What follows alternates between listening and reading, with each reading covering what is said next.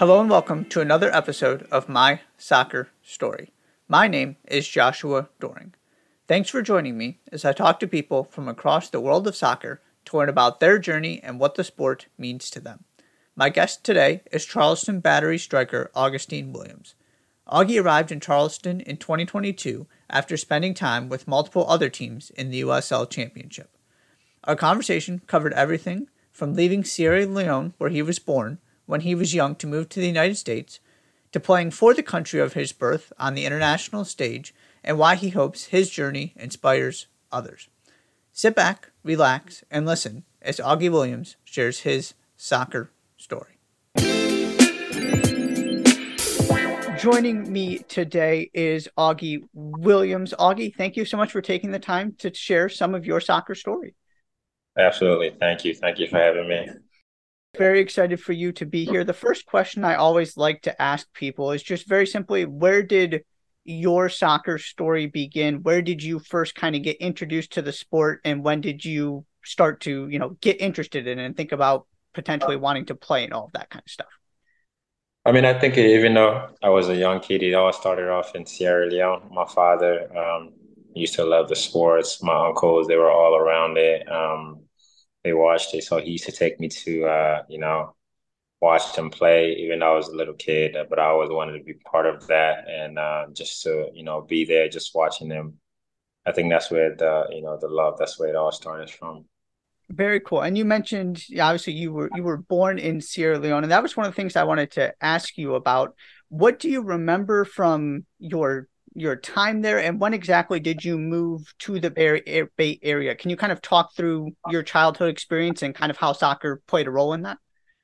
Yeah, absolutely. You know, I was a, like a very young uh, kid when I left, around like six, seven years old. Um, lived in Senegal for a little, little bit because that's where the interview was for the embassy. Uh, lived there for two years as well. Um, and obviously, we came to join my, my mother, who was already in the States prior to me coming with my father, my sister, and also my older brother. So um, it was just, you know, um, I couldn't remember much, but I just remember, you know, those uh, soccer days, you know, um, some of my uh, friends that, you know, I grew up with as well as a kid.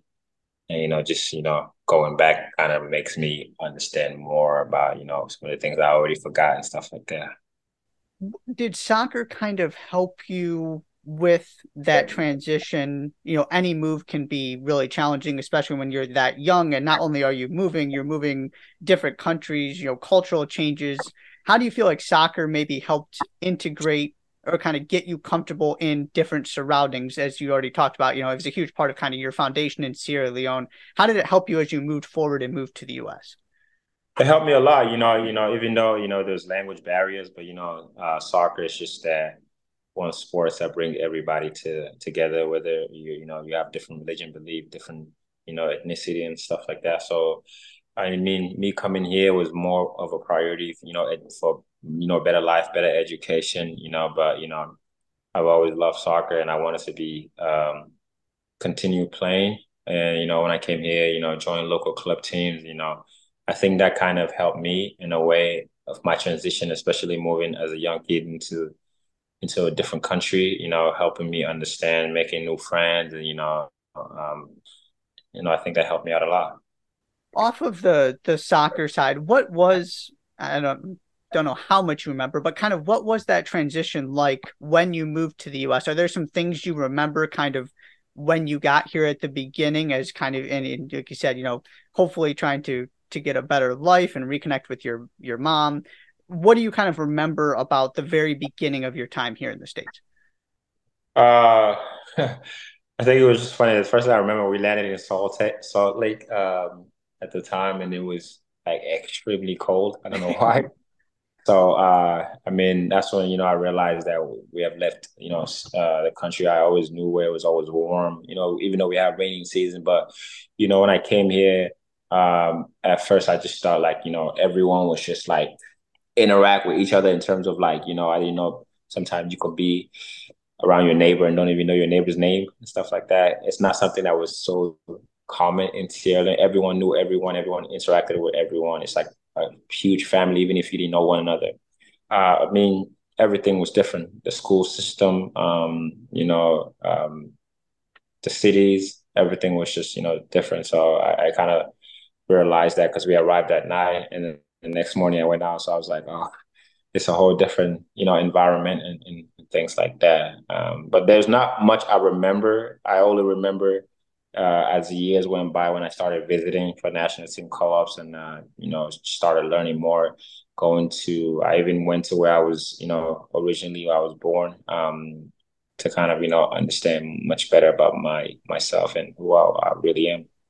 You mentioned the national team part of it, and that's kind of what I wanted to go next as you're continuing in your career here in the states you know building starting your pro career was playing for Sierra Leone, Sierra Leone representing the country of your birth always something that was kind of in the front of your mind that you had as a goal? Or was that more kind of an opportunity that appeared sort of maybe a little bit unexpected that you you jumped at? Kind of were you always thinking i want to be a, a sierra leone national team player no, no, I never. I didn't always think that. You know, for me, it was just you know having fun playing soccer. You know, I, I didn't really think about you know representing Sierra Leone, and a lot of people, you know, didn't really know I was from Sierra Leone. You know, because like I said, I came here as a as a as a young boy. Uh, but you know, even when I was younger at the time before I had my citizenship, they called me for the U.S. camp, but I couldn't go because they have protocols and stuff like that.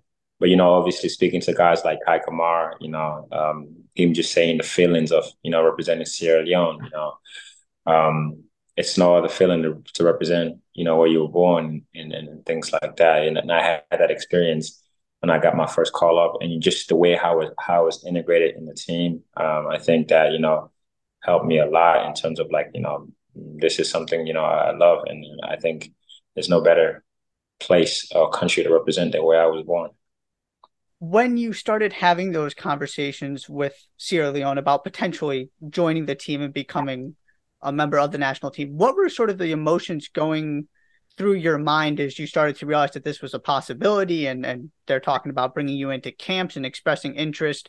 When when this kind of became real for you what what was going through your mind?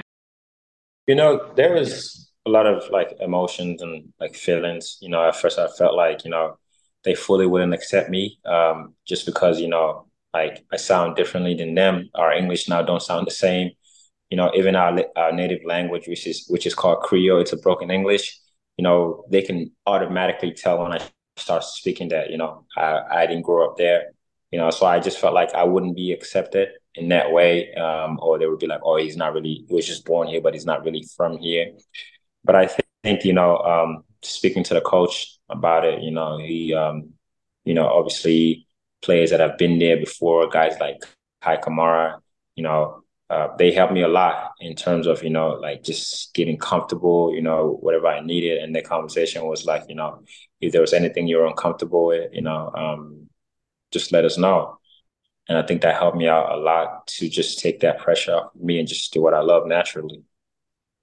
You're a, per, a perfect person to ask this is which is why part of the reason I wanted to have you on is even if it's not a, a true dual national situation for somebody, you, you just alluded to the kind of emotional challenges and some of the just the questions that come with the complicated realities of having identities in multiple places and right you're born in one country you grow up in another one you're familiar with both cultures.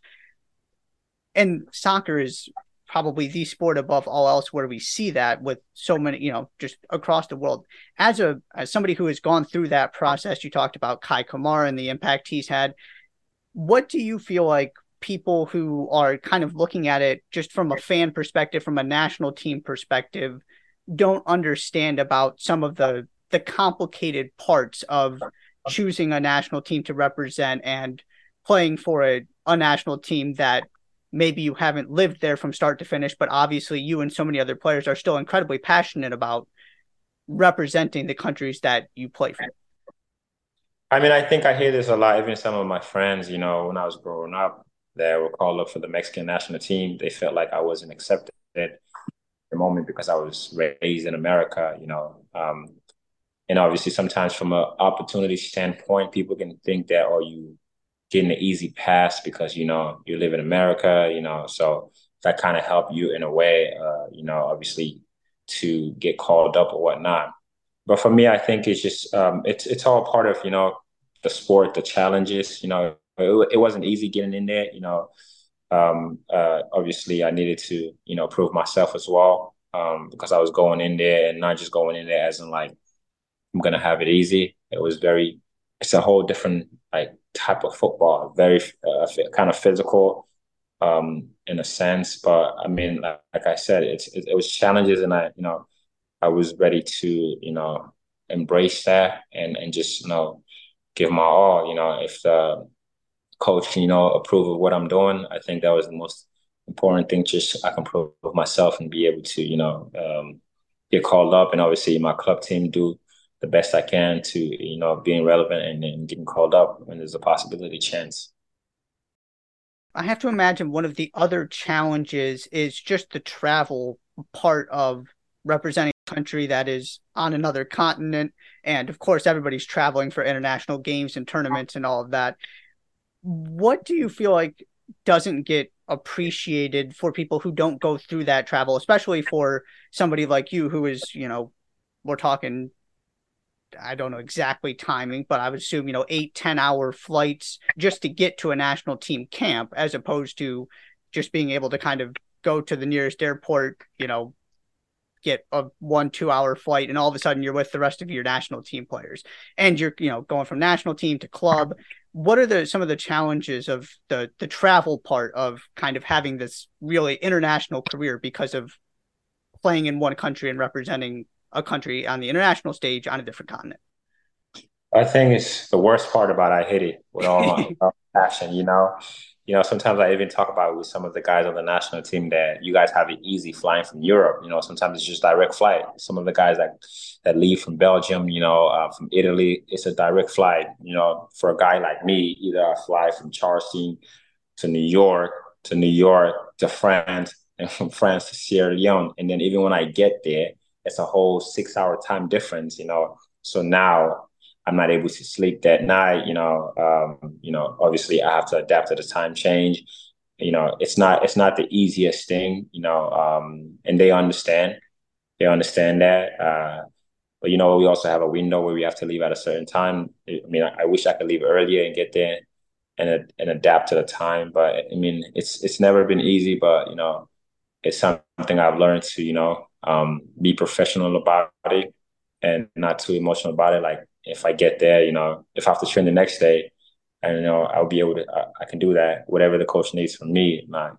So the things that I can control, which is the time change, the flights, and everything, I can't control that. Um, so I just got to be professional about it and making sure that when I'm called upon, I can put all that aside and, and give the best for my country last national team question I want to ask before we get into some of your club career. what stands out to you now that you've had some time to kind of look back on AFCON and getting to participate in that tournament? What were sort of the the highlights or the things that stand out to you about that experience? I mean, I think I think it's a it's a great experience, obviously, in terms of like you know, um, you being promoted for uh, for the things that you do, especially us being in the AFCON um, I understood that it was a whole different type of um, like game plan that the coach want. Uh, the system is different. You know, I'm required to play a different role than what I does than what I do in Charleston. Um, so I just think this this is all things that I was able to understand. You know, um, my role changes. Um, I mean, I still have to be able to give, you know, my all, and it's it's a lot more physical than um, the league I play in. Um, so and obviously I'm learning to understand um, new players. Sometimes new players get called. The adaptation you don't understand them much, and I think um, that kind of play uh, sometimes an impact on me because I'm like in the box where I get my strength. Charleston 100% understands this. Sometimes I don't get that with the national team, but like I said, you know, um, my job is to be able to make sure you know um, the team is successful first, and you know if the team is successful, then individual success can come along. Um, and I think that's that's why I try to do my best every time I have the opportunity to to be able to represent. The perfect transition into my next question. You kind of alluded to this. You know, you've played multiple teams. You've had an incredible amount of success putting the ball in the back of the net with all of them across the USL championship and have obviously taken it to a whole nother level since getting to Charleston. What do you feel like has been the key for you to just be able to come into a team, whichever one it may be? You know, you're the second youngest player to hit 50 goals in the USL championship. That that doesn't happen by accident. Clearly, you've been able to just acclimate to whatever situation, whatever system you find yourself in. What what do you think has been the reason for your ability to kind of adapt to whatever club situation you find yourself in? I think first I don't see myself the way people look at me. I just see myself as a regular guy. You know, um, I came in Charleston. I told myself I have to prove myself. You know, nothing is given to me, and I'm always this guy who wants to learn. You know, um, I know I'm not perfect. I always want to learn, be better at my craft. There's always there's always room to be better at my weaknesses and stuff like that. So I think at that point where I've gotten to where I always want to learn, and I think you know once I got to that, and and every time I think things are not going my way, I'm always trying to get feedback from the coaches, you know, uh, and also I kind of try to analyze people's strength around me and the things that they can do and the things that they cannot do, and I use that for my advantage, you know, um, to be able to, uh, you know, get success in the in the pitch, or you know, and I think that that learning perspective that I have, always wanted to learn. I think that's, that's that makes me be more humble and and wanting to strive to be better every day. What do you feel like you have learned, picked up in particular since getting to Charleston that has kind of allowed you to explode onto a whole nother level. You talked about always wanting to to learn. What do you feel like you've or how do you feel like you've grown as a player since arriving in Charleston? I think I've been more vocal, I've been more demanding. You know, that comes naturally with my role. You know, um, my strength is in the box and it's the hardest place to score goals because you always have defenders around you. So you have to be creative. You have to, you know, move faster um, to be able to lose uh, defenders. You know, I always demand the ball, you know, in the box, whether it's from Fidel, whether it's from them crossing the ball. And I think I do that in a way so we all can have success, uh, not because I want to be able to shine alone, but also because I know this is my strength. I'm not a 40 yard guy who can shoot from, from the ball from 40 yard. You know, I would have loved to have that part of my game, but clearly it's not. Um, so I think um, all of those I use that you know to to the betterment of myself and and I think that has helped me a lot to be able to have success and I'm more confident than I am before when I make mistakes I don't dwell on it for a long period of time I just let it go and keep moving on to the next one and I think that helped me out a lot a lot I feel like it's it's maybe easy to kind of look at the striker position and just say oh you your job is to put the ball in the back of the net. Doesn't mm-hmm. matter what team, you know, whether you're playing up top by yourself, whether you're playing with a, a strike partner, no matter what system, your your job is the same, right? You're there to score goals. Right. I feel like that's a very simplistic way to look at it though, because of the other responsibilities you have on the field, because of the way that your teammates, as you were just talking about, are going to impact the way you think. What do you feel like people don't necessarily think about or understand when it comes to arriving at a team and just playing the striker position in general because it's at you know at the baseline level your job is to score goals but there's so much more than that that goes into what you're doing in those 90 minutes yeah i mean like a lot of people don't understand like you said they just just they just think it's to score goals but you know there's times where i have to create space for the 10 underneath me make a run like make four or five of those runs, I don't get the ball, you know, but I create space for them. There's times where coach is telling me make that first first run. I'm not getting the ball. I'm not happy that I'm not getting the ball, but somebody else is getting the ball, and we all having that collective success. So I think people don't understand that you know it's not just about scoring goals, but the, but just you making yourself you know available to be able to make the people around you you know be successful, whether it's holding up the ball, you know, whether it's uh, you know last minute taking it down the line and you know being strong and things like that. I think people don't understand that. Uh, but I get it. You know, people usually think that strikers have it easier than everyone, but it's it's you have to you cannot be the same way because sometimes they watch you they said, this is what you did. You made this run. So now we got to stop him from making that run. So now you have to change what you did last game to something different so you can be able to have success. And it's, it's, it's the hardest thing because like, you know, for defenders, there's not so much you can change. And also myself, I, I'm never be able to see the whole pitch. My back is always facing the opposite goal. So there's things that I have to do to be creative and make me have success and obviously the people around me successful as well. From an off the field standpoint, I also wanted to touch on this quickly. You know, you've been with multiple teams, you've really settled in here in Charleston. What do you feel like has allowed allowed you to be able to go from team to team and to have so much success no matter where you are? Because you know, you see it all the time where a player makes a move and for whatever reason it just doesn't work out. And I feel like a lot of times there are things just getting settled that can cause some real challenges. And it seems like you found a way to to navigate that pretty effectively. What what do you feel like people don't understand about coming into a new team? And how have you kind of approached that that's allowed you to have success when you've gotten to a place like charleston? Yeah i mean i think it's just like you know first you you know the plan of the coach you know um you want to know what you how you can contribute to be to be able to be successful in the team, obviously the team as well. And I think everywhere I've went so far, you know, like I said earlier, um, I've always looked at myself that I have to work, I have to prove myself, you know, um, whether I, I come in as the main guy, you know, whether I come in as, you know, as a second string or whatever, I still have to prove myself because that's the only way I'm going to be able to perform in, you know, day in and day out in training and, and, obviously be able to compete with uh, with other people as well. Uh, I mean, I think it's that belief in myself as well. I believe in myself that it doesn't matter where I'm at. You know, my abilities. You know, if I can, you know, be on my best, I'm able to have, you know, success. You know, I came to Charleston. It was a whole different role that I had to play when I was in LA. You know, when I went to San Diego on loan, and when I was in Portland as well. You know, but I think it's just that belief in myself, and you know, doing the things that the coach asked me of, uh, and obviously implement, implementing my own ideas as well.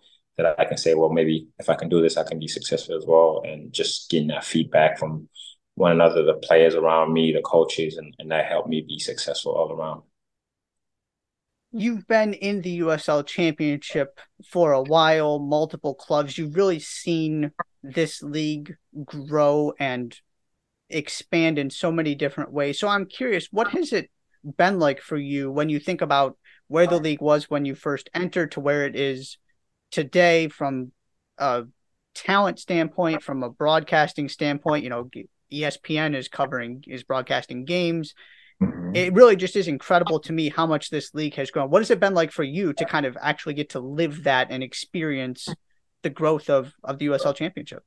Yeah, it's been an amazing journey. I think there's even, you know, rooms to, you know, for the league to grow more. And we can see that over the years to come, you know, you know, we have players coming from Europe now, you know, back back then it was just players getting drafted and, you know, if they're not rostered on the first team, come down to the second team if they were in, a, in an MLS environment. But now there's more money being put into the league, you know, players coming from, you know, Argentina, um, you know, all over in the world to come, you know, play. So it's it's making the league more competitive, um, and you know, it's making everyone, you know, to be on their in the, in the A game. I mean, like I said, um, the league is going to keep improving and improving um, down the years. But it's been an amazing journey, you know, for myself, you know, for the league itself. So it's something that you know I'm looking forward to, uh, and I'm also happy about final three questions I'd like to end on. The first one How do you feel like soccer, your soccer journey, your career has shaped you as a person? What kind of lessons have you learned, or just how has the sport impacted you? I mean, I've learned, um, you know, that um, me, myself, it's something that, you know, I've been fortunate uh, to have, and I've been able to see that a lot of people are inspired by what I do. Um, so I think um, I'm always trying to give my all because I don't know whoever is looking at me, you know, maybe I can be somebody who can help somebody to be able to not give up on their dreams, um, to achieve or to be like who I am or try to be like who I am. So I think that's helped me a lot. You know, I'm in an environment where I'm happy, and um, as long as I'm happy, I'm gonna continue to perform and give back the energy that the team has given me. So I think that that's that's been uh, the key so far. Second one, when you look back on your career, what are some moments that stand out to you? Some highlights, just you know, things when ultimately down the road your career comes to an end that you're going to look back on as kind of some of the standout moments that you've gotten to experience. I mean, I just the people who helped me along the way. Um, uh, in that sense, you know, when I first came in Portland, I was very nervous. You know, uh, I ask myself now, why was I so nervous to be able to do what I love to do? Uh, but I think that's all part of the growth that I was able to attain. Um, you know, I was grateful for the environment that I was. Sometimes things didn't work out the way it was supposed to work out. Uh, but in, in all, like, you know, perspective, I've been happy uh, to be able to do what I love. And I, I want to continue to grow and keep being being better because it's not easy every weekend and weekend when defenders are giving me a hard time. But it's part of my job to keep giving them a hard time as well. That's very well said. And then final question, Augie, what does your soccer story, your journey mean to you? It means a lot, especially where I come from. You know, uh, I come from a country of seven, eight million people. You know, this is just to tell people that it's possible. It doesn't matter where you come from. You know, means a lot. I came here, you know, with nothing. You know, um, my mom brought us here for a reason to be successful and to be able to, you know, see myself today, you know, and be able to be proud of what I've accomplished. I think it's a story that, you know, one day people can look at and say, well, if Augustine did it, I can also do it. And that's what I strive for, that if I can do it, why cannot why they cannot do it you know so it's it's absolutely possible with discipline hard work for everybody to be able to achieve their goal. So that's that's that's my main my main priority to make sure that the people who want to achieve their dream that look up to me would i would be a reason that they never give up. That is a fantastic answer and a fantastic way to close it out. Thank you so much for taking the time to share your soccer story augie. Absolutely. Thank you man. Thank you for having me. Thanks again to Augie for taking the time to chat. Be sure to subscribe to My Soccer Story wherever you listen to podcasts. The video version of each My Soccer Story episode is available on the Touchline Talk YouTube channel, and there's a written version at touchlinetalk.substack.com, so check those out as well. Thanks for listening, and I'll see you next time.